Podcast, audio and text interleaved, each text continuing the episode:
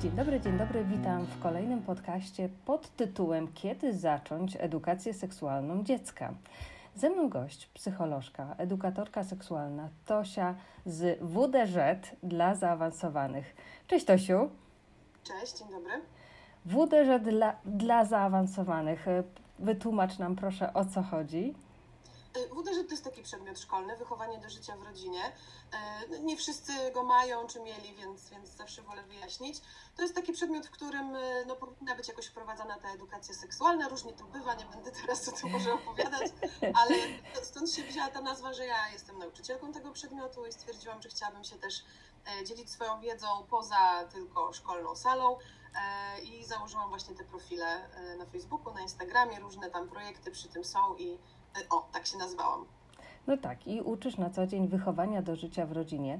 E, w internecie edukujesz w zakresie seksualności, e, psychologii oraz różnorodności, a także e, recenzjujesz książki, przede wszystkim z tej pierwszej dziedziny jesteś tutaj znana nam i stąd się zaczęła nasza tutaj współpraca. E, działasz na profilach właśnie WDŻ dla zaawansowanych i tam można Ciebie słuchać, dołączać e, i być Twoim fanem. E, a tak naprawdę to chcesz wspierać rodziców w moim zdaniem trochę trudnych rozmowach z dziećmi i pokazywać, że dobra edukacja seksualna w Polsce istnieje. I to nie jest przedmiot naszej rozmowy, tak? E, tylko będziemy skupiać się przede wszystkim e, na tym, kiedy zacząć tą edukację seksualną e, dziecka. Mamy po drugiej stronie to mamy, które mają jeszcze dzieciątko w brzuszku albo są z nami rodzice świeżo upieczeni. I, I tak naprawdę już zastanawiamy się, czy, gdzie i jakie tematy poruszać. Zacznijmy od początku co to jest edukacja seksualna? Są jakieś mhm. obszary, obszary tej edukacji? To jest ważne pytanie, dlatego że bardzo dużo jest, e, się mówi w mediach o edukacji seksualnej i nie zawsze to mówią osoby, które się w ogóle na tym znają. No więc edukacja seksualna tak dosłownie, no to jest edukowanie o seksualności, nie? No jakby edukowanie to każdy sobie wyobraża mniej więcej jakby na czym to polega, przekazywanie wiedzy, chociaż nie tylko. E, ale no właśnie większy problem zazwyczaj jest tym drugim członem, czyli co to jest ta seksualność. Ona nam się kojarzy z seksem jako z aktywnością, no i właśnie niesłusznie, to znaczy to, to jest zbyt wąskie rozumienie tego słowa, bo słowo seksualność pochodzi z angielskiego od słowa oznaczającego płeć. E, I to jest bardzo ważne, żeby sobie powiedzieć, czyli to jest tak jakby właściwie edukowanie o płciowości, mhm. E, która też jest rozumiana bardzo e, szeroko. Tak? Ta seksualność mówimy, że właśnie ma różne aspekty, ma aspekt taki właśnie wiedzowy, intelektualny, ma aspekt społeczny, tak? bo nasza seksualność wpływa też mocno na nasze życie społeczne, chociażby to, co jako społeczeństwo na przykład uważamy za rodzinę, czy to jakby całe społeczeństwo uważamy za, nie wiem, akceptowalne czy nieakceptowalne, to bardzo wpływa też na, no, na życie po prostu konkretnych rodzin i konkretnych osób. E, mamy też na przykład aspekt duchowy, e, tak, czyli jakby to, jakby jakie, nie wiem, jakie wartości są dla mnie ważne. E, I jakby tych, tych aspektów jest bardzo dużo, to też jest taki aspekt relacji, nie tylko relacji właśnie, nie wiem, erotycznych, tak, tylko także relacji przyjacielskich, rodzinnych, przeróżnych to jest też uczenie o emocjach, y, ale o zdrowiu na przykład to jest taki bardzo ważny kawałek, o którym się czasami zapomina. Czyli ta seksualność to naprawdę jest y, no, taki obszar, który jakby przenika nas w każdym kawałku. E, tak, i różne są tutaj tego definicje, obszary przede wszystkim, tak jak e, wymieniłaś. A e, nawiązując do tematu naszego spotkania, kiedy zacząć edukację seksualną dziecka? Kiedy ty zaczęłaś seksualną edukację swojego dziecka? E, ze mną było tak śmiesznie, bo ja byłam w ciąży w trakcie studiów e, z właśnie wychowania seksualnego, jak studiów potrzebnych do tego, żeby uczyć tego przedmiotu, mhm. więc właściwie powinnam powiedzieć, że pewnie, pewnie wtedy, chociaż tak jakby zaczęłam te studia jeszcze przed, przed ciążą, ale można powiedzieć, że już się edukowałam jako jeszcze przyszła mama. Ale to jest trochę tak, że y, nawet właściwie nie ma odpowiedzi na to pytanie, kiedy trzeba zacząć albo kiedy się powinno zacząć, bo to jest trochę tak, że ta edukacja po prostu sama się zaczyna, y, na pewno w dniu porodu, a niektórzy nawet powiedzieliby, że wcześniej, nie? Dlatego, że y, rodzi się dziecko, i ona już się rodzi w konkretnej rodzinie, która ma jakiś tam swój skład, która ma swoje jakieś zwyczaje, która ma, można powiedzieć, że właściwie edukacja trochę zaczyna się też mocno w momencie, w którym jeżeli tak się rodzice decydują, e, lekarz mówi e, tak, że no prawdopodobnie to będzie chłopiec albo będzie to dziewczynka, nie? I to jest trochę tak, że ta informacja najczęściej e, chcąc, nie chcąc wywołuje jakieś skojarzenia, tak?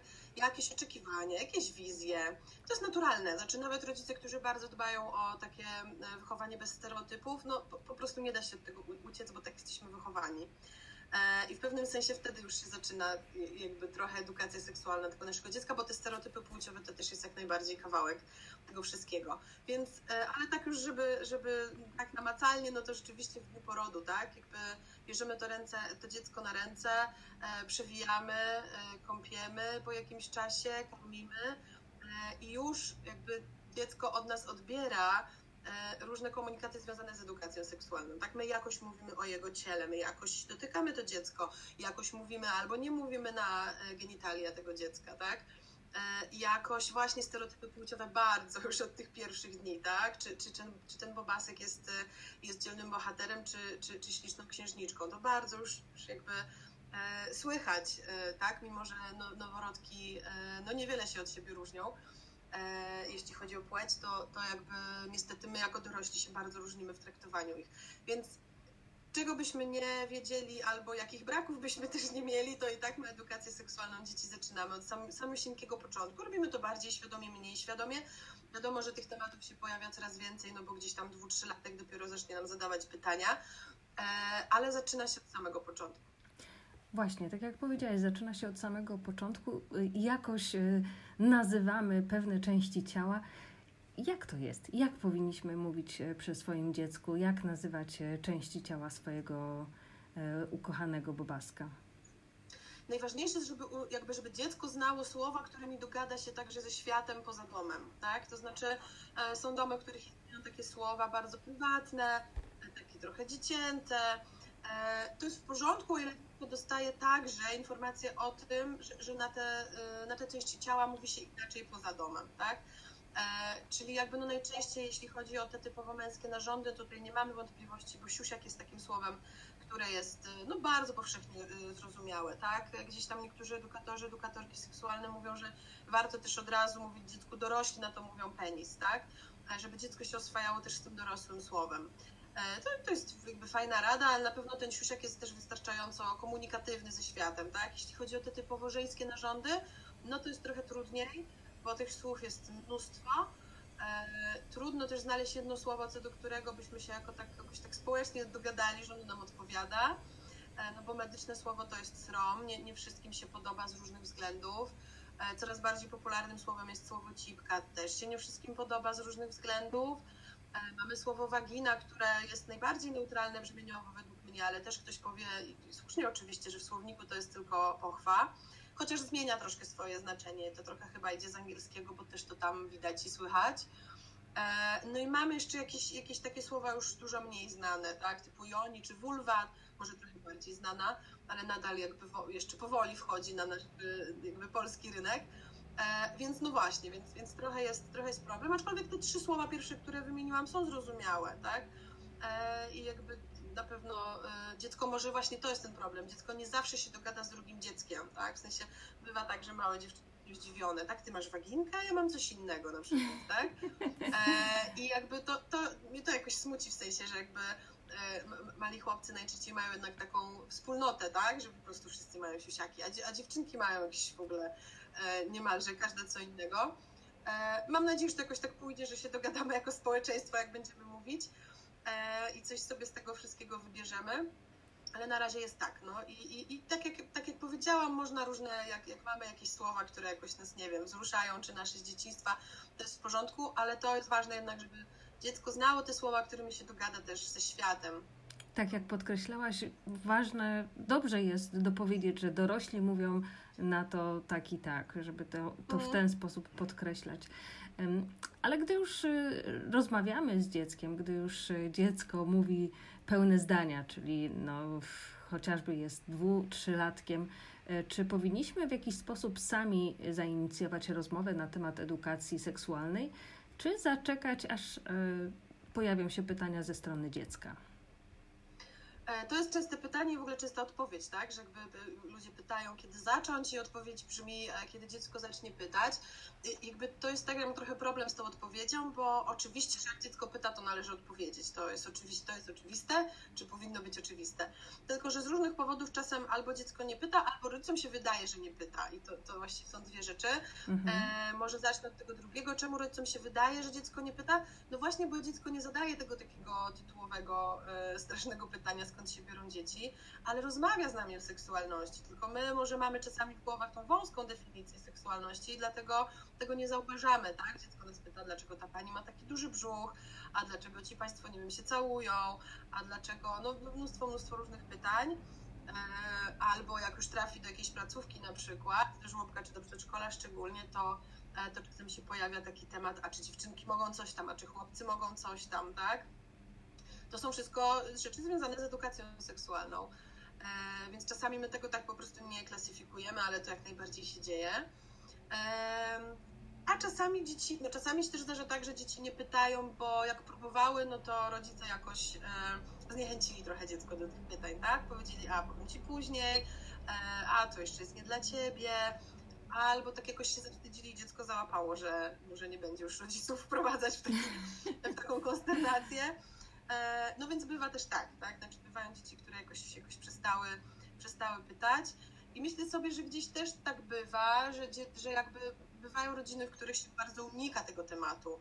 E, I dziecko jakoś się tego uczy, znaczy, no bo nie zapytamy o coś, co jakby nie wiemy nawet, że istnieje. E, więc, więc to jest jakoś ważne. Więc ja myślę, ale myślę sobie, że jeżeli z dzieckiem po prostu sobie żyjemy i gadamy z nim o wszystkim, co po prostu się dzieje wokół nas, no to nie ma szans, żeby ta seksualność też się nie pojawiła tak szeroko rozumiana e, wokół nas, nie? E, chociaż rzeczywiście jakby ja gdzieś tam też na początku chyba kiedyś mi się wydawało, że książki jakby nie są niezbędne, że rozmowami wszystko za, załatwimy, ale właśnie moje własne dziecko mi pokazało, że, że może jednak nie do końca, dlatego że no ja tak myślę sobie, że na pewno gadam więcej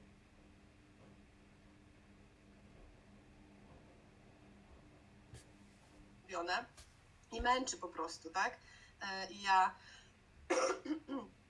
ja muszę czasami na bieżąco wymyśleć te książki, bo, e, bo nie zawsze są takie, jakby mi się podobały, więc czasami jakby treść wymyślam na bieżąco, ale, ale rzeczywiście no jest tak, tak? Jak dziś mają ten etap taki, że czytają jakąś książkę po milion razy, no to, to te książki też, też były u nas wałkowane i są. E, I to też jakoś pokazuje, że to jest po prostu interesujące, nie? No bo to jest o rodzinie, to jest o czymś, co, co jest jakoś dziecku bliskie. E, więc myślę sobie, że po prostu rozmawiajmy z dziećmi na różne tematy. Jakby seksualność to nie jest jakiś osobny temat, tak? E, który jakoś trzeba wydzielić, że nie wiem, w piątki od 16 rozmawiamy o seksualności. To, to, to by było sztuczne. Fajnie mieć jakąś książkę, która, która porusza y, jakoś tak szeroko właśnie tematy rodziny, relacji, e, czy właśnie tego, skąd się biorą dzieci. No i tak, jakby oczywiście odpowiadać na pytania także. Tosia, na co dzień jesteś y, psycholożką szkolną i nauczycielką przedmiotów WDŻ, jak powiedziałyśmy na wstępie. E, dlatego y, przekaż nam takie informacje, jak my jako rodzice możemy przełamać się i jednak zacząć rozmawiać z dzieckiem o tej edukacji seksualnej. E, jak tą rozmowę zaplanować nie o 16, tak jak wspomniałaś, tylko y, gdzieś to sobie poukładać w głowie. Hmm? Ja wiem, że wielu rodzicom jest trudno, dlatego że najczęściej z nami nikt nie gadał, nie? Mm-hmm. To, to rzadko się zdarza w naszym pokoleniu, żeby, żeby, ktoś, żeby ktoś z nami rozmawiał i w ogóle jestem pełna podziwu dla rodziców, którzy no, przełamują to koło takie, tak? To, to, to um, maraton rozmawiania, tak jakby. Tak, tak, tak. Tak, i rzeczywiście to jest, to jest niesamowite i wiem, że to jest też trudne, tak? Jakby być być pierwszym pokoleniem, które coś tam przełamuje i o czymś mówi, co, co było tabu po prostu dotychczas. E, I myślę, że, że tak, jakby to jest ważne pytanie, bo, bo najpierw właśnie powinniśmy się sami jakby oswoić. E, e, znaczy, to, możemy też gdzieś tam razem, nie? Jakby, no, to jakby nie, nie nadrobimy tak, jak mamy już dziecko, no to musimy to robić z nim, tak? Ale jakby jak najbardziej to jest zrozumiałe, że, że gdzieś tam też w tym, w tym czasie układamy sobie różne klocki w swojej głowie. I fajnie jest też część tej, tej roboty jakby robić też poza relacją z dzieckiem, nie? Czyli no jest w tym momencie w internecie naprawdę e, mnóstwo profili na temat seksualności i naprawdę fajnie je obserwować. Nie trzeba się tam wcale, nie wiem, wysyłać swoich wiadomości, swoich historii i tak dalej, bo nawet czytając na ten temat, obserwując jak inni po prostu swobodnie mówią jakieś słowa, trochę to jakoś tam na nas wpływa i spływa i jakby możemy z tego czerpać, tak? Gdzieś tam są różne grupy, profile i tak dalej, i tak dalej, czy właśnie podcasty, E, I, I, słuchając na ten temat, naprawdę można się z tym oswoić. Fajnie, jeżeli mielibyśmy też jakieś osoby, z którymi możemy pogadać, e, tak, czy, czy z partnerem, partnerką, czy, czy po prostu ze znajomymi. E, nawet, nawet zagaić właśnie, że ojej, ja taki profil jest, zobacz, co myślisz, tak, nie wiem, znasz i tak dalej. To, to jest temat, który gdzieś tam coraz bardziej jakoś tam wchodzi do takich, myślę, prywatnych rozmów Polaków i Polek.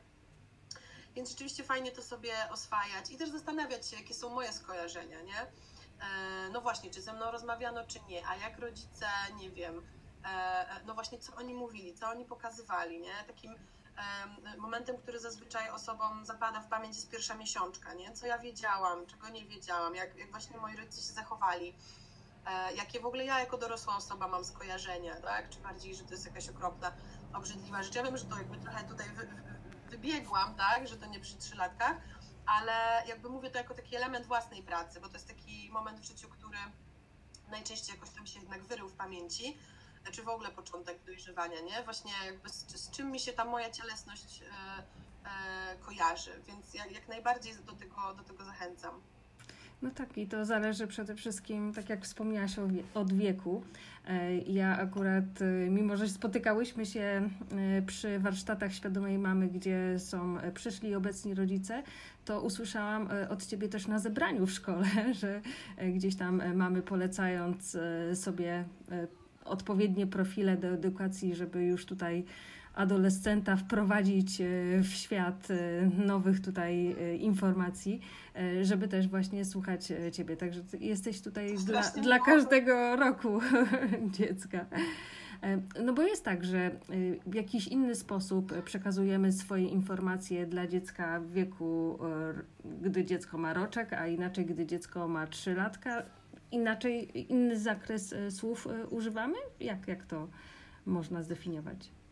No na pewno po prostu tematyka jest coraz szersza, tak? Znaczy no gdzieś na początku to są podstawowe tematy, e, nie wiem z czego się składa moje ciało, tak? E, czy właśnie to, to, to słynne skąd się biorą dzieci. E, I też to jest tak, że, że na, na, w ogóle jest taki wiek, w którym dziecku w ogóle wystarczy, że z brzucha, prawda? I, i, no, jakby, i to jakby taki słynna anegdota z książki Agnieszki Stein, tak? Że dziecko pytało skąd się biorą dzieci, rodzice spoceni, a okazuje się, że dziecku tam chodziło, że czy tam jest ze szpitala, czy z Krakowa, czy tak? No jakby, że w ogóle nie chodziło o, o żadne intymne szczegóły z życia rodziców. Um, więc to jest taka, jakby z tego wynika fajna rada, jakby sprawdź, czy wiesz, o co dziecko pyta. Czasami to jest trudne, no bo jakby dziecko pyta tak, że nam się naprawdę wydaje, że wiemy, a okazuje się, że nie wiemy. No więc, e, no więc tak, no jasne, że inaczej mówimy, ale też o inne rzeczy dziecko nas pyta, tak? Znaczy gdzieś tam mnie się wydaje, że ważna jest taka otwartość, jakby co moje dziecko chce usłyszeć, a nie co ja mu chcę powiedzieć, tak? Czyli jakby dziecko mnie pyta, no właśnie, ma malutkie powiedzmy, skąd się biorą dzieci, e, albo właśnie czemu ta pani jest taka gruba i ma taki wielki brzuch, no to, to mówię, tak? E, I właśnie można na początku powiedzieć to bardzo krótko, tak? Na przykład, że z brzucha, nie? I bywa tak, że dziecko, aha, i tam wraca do swoich spraw, a, a za trzy tygodnie przyjdzie i pyta, ale skąd ono się bierze w tym brzuchu, nie? No i faktycznie, i faktycznie jakby no, no musimy iść dalej, jeżeli chcemy, e, żeby ta relacja i ta rozmowa trwała. Ja bardzo nie lubię wszystkich odpowiedzi e, wymijających, które niektórzy rodzice bardzo lubią i rozumiem, że są do nich bardzo czasami emocjonalnie przywiązani, ale dzieci się nie biorą z miłości. Mhm. To nie jest prawda. Dzieci się nie biorą z przytulania. To nie jest prawda. Są dzieci, które czasami się boją potem, tak? No bo kochają na przykład rodziców, albo przytulają się z kimś, boją się, że zajdą od tego w ciąży, albo chcą od tego zajść w ciąży, bo różne pomysły dzieci mają. Um, trochę rozumiem, ale, ale trochę mimo wszystko nie lubię i jakby dzieci się nie biorą z nasionek. Jakoś e, rozumiem tą metaforę, ale jakby metafory w ogóle nie są dla takich małych dzieci. Metafory dzieci łapią dużo później. Mhm. E, I jakoś e, nie wiem, czemu słowo plemnik miało być, być, być trudniejsze od słowa nasionko wydaje mi się, że jest na, na podobnym poziomie e, jakby trudności, zwłaszcza, że dzieci, które o to pytają, uczą się kilku słów nowych dziennie i myślę, że nie ma problemu, żeby jedno, jedno miejsce zajęło słowo plemnik czy komórka jajowa. E, no więc jakby to, to jest na przykład taka też odpowiedź, która gdzieś może jest jakoś wygodna dla niektórych, tak? No ale dzieci się generalnie biorą z połączenia plemnika i komórki jajowej i to jest jakby o tyle też fajna odpowiedź, że ona obejmuje też in vitro, tak? E, bo jakby prawdą też by było powiedzieć, że dzieci się biorą z seksu najczęściej, tak? Chociaż ta odpowiedź, no to myślę, że tutaj wielu naszych słuchaczy i słuchaczek, słuchaczki przerazi, prawda? No bo to jest straszne słowo na S i dziecko na pewno zapyta, co to jest. E, mam post na ten temat, jak trochę opowiedzieć, jakby co. Mhm. No ale w każdym razie to, to też jest fajna odpowiedź i też zyskujemy może dwa tygodnie, aż dziecko przytrawi i zapyta, co to jest ten plemnik, co to jest ta komórka jajowa. Znaczy, dobra, nie będę aż tak pocieszać, bo może zapytać od razu. Um, więc e, no właśnie, jakby myślę sobie też, że jak już mamy takiego dwu, trzylatka i widzimy, że jest wygadany albo wygadana, to możemy sobie w ogóle poćwiczyć odpowiadanie tak na sucho na różne pytania. W sensie, no, e, przyda nam się to, nawet jeżeli dziecko nie, nie zada takiego pytania wprost, tak jak sobie wymyśliliśmy, to takie oswajanie się, nie wiem, no ja tak robię często, jak mam jakieś, nie wiem, wystąpienie publiczne, takie, które jest jakoś dla mnie nowe, czy, czy, czy jakoś właśnie ten, że ja sobie, albo trudną rozmowę, nawet taką prywatną, że ja sobie ją przeprowadzam w głowie i potem jak idę na tą rozmowę, to już to nie jest moja pierwsza rozmowa, tylko druga, więc, e, więc zachęcam to bardziej z takich metod radzenia sobie z tremą, e, czy ze stresem. Ale myślę, że sobie można takie w głowie albo właśnie z partnerem czy partnerką takie rozmowy też, e, też prowadzić, czy zastanawiać się, jakbyśmy powiedzieli. Och tak, no czekamy na te pytania i podkreślam tutaj, że nawet jak już padną te pytania, e, to też jest ważna e, Twoja reakcja rodzicu na to, jak e, dalej pobrniesz w odpowiedzi, bądź i, i pochwalisz, że fajnie, że tutaj jest taka ciekawość dziecka, no bo, bo niestety są niektórzy rodzice, którzy ucinają e, tą dalszą edukację i, i ta rozmowa się bardzo często kończy, prawda? Ja myślę też, że to nie jest koniec świata, jak powiemy, wiesz co, nie wiem, muszę się zastanowić i wrócę do ciebie, nie? Tylko nie wracajmy za dwa lata, tylko, tylko wracajmy za, za rok, nie? Boże, za dzień chciałam powiedzieć. E, tak, jakby przemyślmy to sobie, weźmy sobie tam trzy głębokie oddechy, E, sprawdźmy sobie coś nawet, tak, w internecie. Przecież też, też jakby dzieci nas e, zaginają takimi pytaniami, że, że po prostu nawet nie wiemy, e, nawet jak to tu trudno wytłumaczyć, a co dopiero łatwo, to też jest okej, okay. Jezu, słuchaj, nie wiem, że to zaskoczyłaś mnie, tak? Muszę się chwilę zastanowić, mhm. ale, ale będę pamiętać i wrócę, tak? I to już jest nasza odpowiedzialność, żeby wrócić. To nie, nie czekamy znowu na pytanie, nie? Bo to jakby my mamy tutaj teraz udowodnić, że, że, że można z nami gadać po prostu, że że jesteśmy jakoś w tym uczciwi. A co dzieje się w rozwoju seksualnym dziecka w wieku właśnie od tego pierwszego dnia aż po trzeci rok życia? Znaczy tu, tutaj bym chciała powiedzieć właśnie o tych tematach, które się pojawiają, nie? Bo mhm. o tych tematach, które czy chcemy, czy nie chcemy, to, e, no to one właśnie dotyczą seksualności, po prostu pojawią się w naszym życiu, nie? Bo jakby rodzic, który by sobie powiedział, no edukacja seksualna jest głupia i jakby ja tego nie będę robić, no to jakby nie da się, tak? Znaczy, no bo nawet jak on nie umyje swojego dziecka, to ktoś raczej je umyje prędzej czy później e, i jakoś to zrobi, nie? E, I jakby, no bywa oczywiście tak, że gdzieś tam sobie rozmawiamy, myjąc takiego niemowlaka i mówimy, umyję ci główkę, umyję ci rączki, umyję ci brzuszek, no i właśnie pytanie, co dalej, nie? Czy coś mhm. będzie dalej, czy od razu umyję ci y, y, nóżki, tak? E, w którymś momencie, poza tym jest taki moment, że dziecko odkrywa po kolei swoje ciało, tak? Wsadza rączki do buzi, wsadza nóżki do buzi, rzeczy sobie tam ogląda, kolanka i tak dalej. No i jakby no, no zorientuje się, że ma genitalia. Te genitalia gdzieś będą też dla tego dziecka ciekawe, dlatego że przez większość czasu są zakryte. Więc jak już będą przez chwilę odkryte, no to będą interesujące. E, I też pytanie, czy my zrobimy ojej, zostaw, tu nie wolno. E, bywa też tak, na przykład, że pobrudzisz, tak? Co ciekawe, właśnie to też Agnieszka Stein w swojej książce mówi, że, że są rodzice, którzy mówią, pobrudzisz sobie ręce od genitaliów, a niektórzy mówią, pobrudzisz sobie genitalia od rąk. Czyli właściwie jakby my jako tak nie wiemy właściwie, co jest brudniejsze, ale jakby wiemy, żeby na wszelki wypadek nie dotykać, nie? Więc e, jakby różne tutaj są, są pomysły. No i my jakoś, jakoś zareagujemy na to, nie? Znaczy w sensie albo w ogóle, ale jakby no brak reakcji w pewnym sensie też jest reakcją. No więc, no więc mycie, tak? Przewijanie, właśnie to, czy jak wybieramy zabawki dla niemowlaka, to no jeszcze akurat jeśli chodzi o niemowlaka, to bywają y, jakby, że, że ten dział jest ogólny, tak? Ale potem mhm. już trochę później zaczyna się dział dla dziewczynek i dział dla chłopców, tak? E, zresztą i tak no, mamy ubranka z samochodzikami i ubranka z falbankami i jakoś, jakoś jakby kierujemy też tą zabawą dzieci, tak? I wiemy, że naprawdę nawet ludzie uważający się za e, tolerancyjnych no niestety jakby kierujemy się tymi stereotypami, tak? I jednak bawimy się bardziej, no nie wszyscy, tak? Ale tak mówię statystycznie, jakby inaczej po prostu, dziewczynka, inaczej mówimy w ogóle do dzieci, tak? Właśnie to, co powiedziałam na początku, innych przymiotników też używamy, nie? Że chłopcy są częściej silni, odważni, a dziewczynki są częściej słodkie, śliczne, więc to, to gdzieś jest bardzo ważne. A a propos tych stereotypów, czy lepiej, e, aby mama rozmawiała z córką, a tata z synem e, w temacie właśnie edukacji seksualnej, czy nie ma to znaczenia?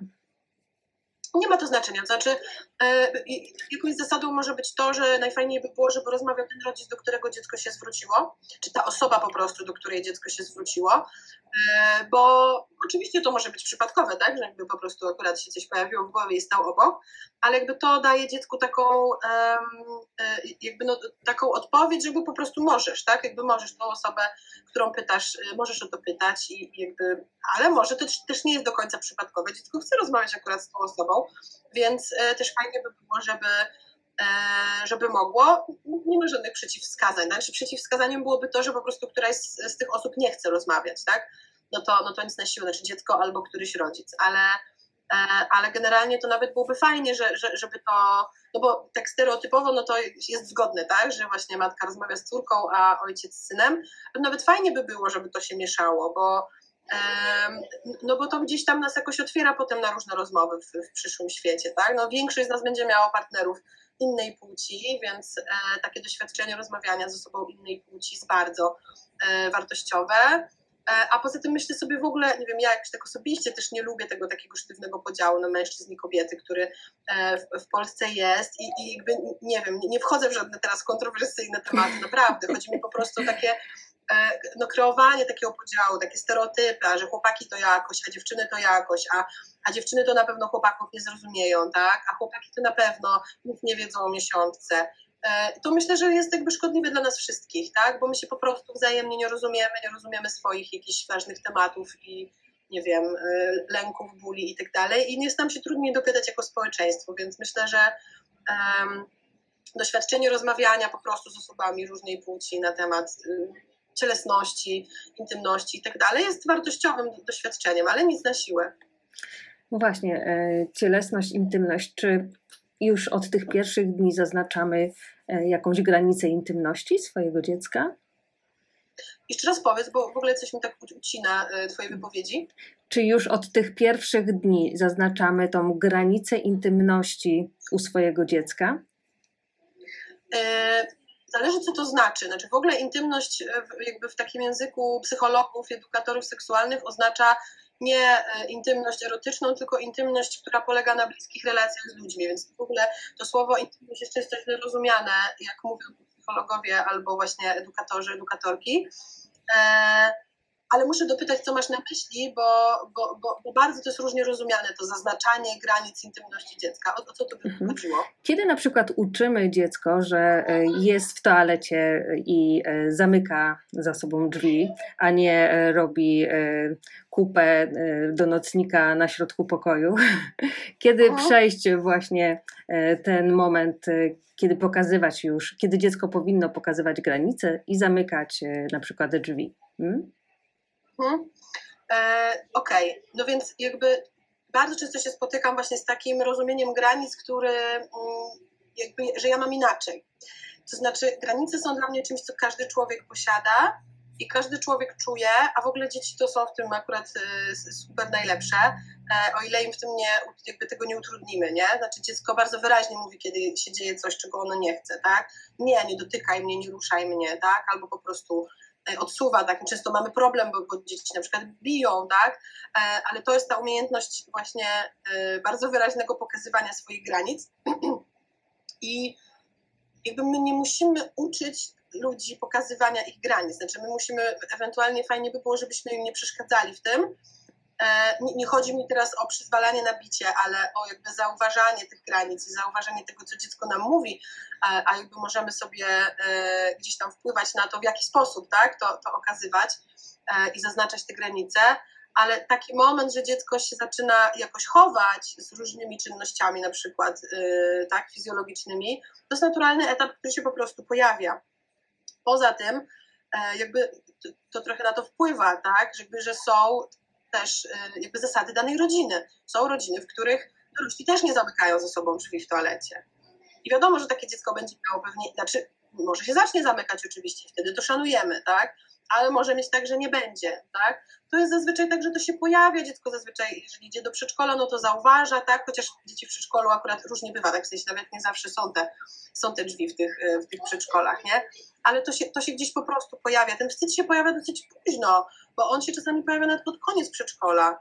I myślę sobie, że my czasem większą jakby szkodę robimy dzieciom właśnie wydaje nam się, że dbamy o granice dziecka, a tak naprawdę wtykamy mu nasze własne granice, nie? Czyli mówimy schowaj się, zamknij się, zakryj się e, i tak dalej. E, możemy oczywiście tego uczyć, jakby no szczególnie jak jesteśmy gdzieś na zewnątrz, tak? Ale bardziej nie tak ucieczkowo właśnie schowaj, zamknij się, tylko wytłumacząc jakieś zasady, tak? Słuchaj, wiesz co, no mamy taką zasadę, że E, no nie chodzimy nago po ulicy na przykład, tak? E, no bo, no bo mo, mo, wyobrażam sobie, że może być dziecko, które ma taki pomysł, tak? Mhm. E, ale po prostu tłumacząc, ale jakby gdzieś tam gdzieś tam wpadając w popłoch, tak, ukrywając, zakrywając, krzycząc i nie wiem, byciem przerażonym, no dziecko jednak dostaje taki komunikat, że, że z jego ciałem jest coś nie okej okay i, i z czymś, co dla niego jest zupełnie e, naturalne. Więc jakby myślę sobie, bądźmy uważni na te granice, które dziecko nam pokazuje. E, Właśnie, bo tak teraz sobie pomyślałam w ogóle, jak to chyba często bywa tak, że właśnie my próbujemy dbać o granice naszego dziecka, właśnie mówiąc mu zamknij się w toalecie, schowaj się, przykryj, a jednocześnie mówimy pocałuj babcię, usiądź tam dzieckowi na kolana i tak dalej, nie? Mhm. nie, jakoś nie zauważamy, że to, to są granice bardzo ważne też dla dziecka, nie? Że, że dla niego nie ma problemu właśnie zrobić kupę na środku, nie wiem, łazienki czy nawet pokoju w nocniku, mhm. ale nie chce na przykład się do kogoś. I my jakby jedną granicę mu wtykamy na siłę, tak jakby, e, a, a drugiej mu nie pozwalamy zachować, nie? Więc, no więc jakby wydaje mi się, że, że warto sobie pomyśleć o tym, co to są te granice, że każdy człowiek ma własne i naprawdę ma taki własny system obrony tych granic. E, I jakby, no, jakby patrzmy na to, słuchajmy i obserwujmy własne dziecko, nie? I jakby, ja wiem, że to czasami jest trudne, bo, no bo babcia na coś liczy, tak, bo babcia przyjechała z daleka, bo kupiła prezent i tak dalej, i tak dalej. No ale jeśli chcemy dbać o te granice i o to, to, to są też granice intymności dziecka, no to, to, to jest właśnie tam, nie? To tam możemy to zrobić i powiedzieć, e, mamo, wiesz co, Staś może ci pomacha, tak? A, może, a może na do widzenia się przytuli, bo może się jakoś oswoi z tobą bardziej, nie? I pozwólmy, żeby, żeby zrobił to po swojemu. Oj, chyba temat granic to temat na osobny podcast, prawda? Bo e, ja już mam w głowie multum innych pytań, e, ale tak reasumując, bo e, wiesz, my cały czas się edukujemy i na pewno będziemy tutaj wchodzić na Twój profil WDŻ dla zaawansowanych i uczyć się na bieżąco, ale czy są jakieś publikacje, które są przeznaczone do edukacji seksualnej dziecka w wieku do trzeciego roku życia? Ja, ja bym bardzo chciała polecić, po, polecić najpierw książki dla dorosłych, dla rodziców. Są, są, są na polskim rynku dwie, które można e, polecić. Mhm. E, jedna, no to jakby absolutne arcydzieło, znaczy to jest jedna z najważniejszych książek, jakie przeczytam e, w życiu, to jest no, e, Nowoczesne wychowanie seksualne właśnie Agnieszki Stein. Mhm. E, to jest długa książka, naprawdę warto, bo to jest jakby jednocześnie e, o wychowaniu i jednocześnie o seksualności, więc trochę załatwia nam dwa tematy. Bardzo, bardzo polecam. E, a w temacie na przykład, tam też będzie dużo o granicach, ale też jakby na świeżo jestem z, z drugą książką e, Agnieszki i jeszcze Gosi Stańczyk. E, Boże, zapomniałam teraz tytułu, dokładnie Zbudujemy sobie wioskę. Chyba tak, bo, mhm. bo, bo pierwsza książka jest Potrzebna cała wioska, a druga chyba tak, chyba dobrze powiedziałam. I druga książka dla rodziców to jest książka Karoliny Piotrowskiej Rozwój seksualny dzieci. To jest już taka bardziej konkretna i krótsza książka, ale obydwie są rzetelne. A jeśli chodzi o książki dla dzieci, to akurat w tej grupie wiekowej, ja, że tak powiem, nie mam swoich zachwytów, takich większych. Mhm. E, dla maluchów akurat jakby jest trochę problem. Ja mam na, swoim, e, na swojej stronie i na swoim Instagramie zapisane stories i, i na Facebooku jest post o polecanych książkach, ale tak naprawdę żadna nie, nie jest takim e, super zachwytem. Dla w sumie najmłodszych dzieci to chyba jednak jest jakby najsensowniejsza książka. Jest taka książka z okienkami w ogóle bardzo, bardzo atrakcyjna. Ona się nazywa po prostu Skąd się biorą dzieci. E, nie pamiętam teraz e, wydawnictwa, e, ale to jest książka z okienkami, więc jest taka bardzo charakterystyczna. Ona też jest dosyć wygodna dla rodziców, bo tam jest bardzo dużo o zwierzętach i przy okazji jest też o ludziach.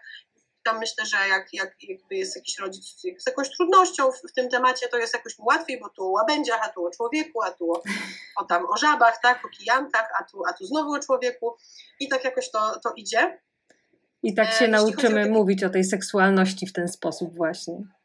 Mhm. E, no tak, to gdzieś tam pokazuje też, e, jeśli powiem, nie wiem, miejsce tak, tego tematu w naturze.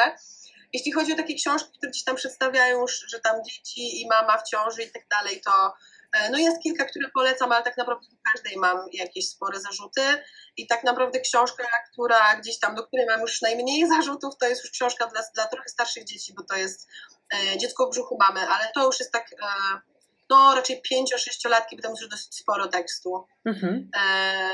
No więc tak, więc e, może, może, może 2022 rok przyniesie moją książkę, kto wie. Och, to koniecznie się nam tutaj pochwal. E, to na koniec, e, reasumując, e, Tosiu, to kiedy zacząć tą edukację seksualną dziecka? Już. Już, już teraz, już państwo, cały czas. Już Państwo zaczęli, już państwo zaczęli e, słuchając nas, tak? tak, tak. E, to, to jest już też właśnie wa, wa, ważny krok.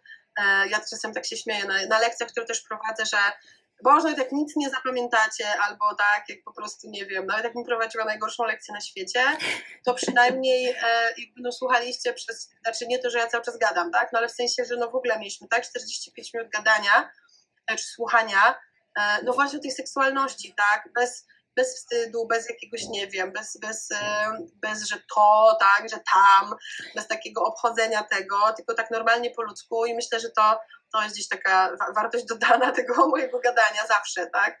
Nawet jak gdzieś nic konkretnego nie zostanie, to przynajmniej była jakaś babka, gadała o seksualności przez pół godziny i nie wiem, tak? Głowa jej nie wybuchła, włosy na rękach jej nie wyrosły i jakoś, jakoś się da żyć, nie? Um, więc jakby nie bójmy się też, bo to po prostu jest, to jest po prostu życiowy temat. No jakby, e, jakby to jest w ogóle taki temat, gdzie, gdzie jakoś tak e, fajnie też czuć właśnie, że możemy być tym pierwszym pokoleniem, które to zmienia i możemy mieć też właśnie budować taką fajną relację z dzieckiem, e, taką, no właśnie, że gadamy o wszystkim.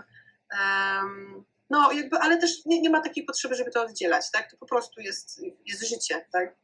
To po prostu jest życie, tak po prostu, po ludzku, normalnie. Psycholożka, edukatorka seksualna Tosia z WDŻ dla zaawansowanych. Bardzo, bardzo dziękuję za rozmowę. Dziękuję również.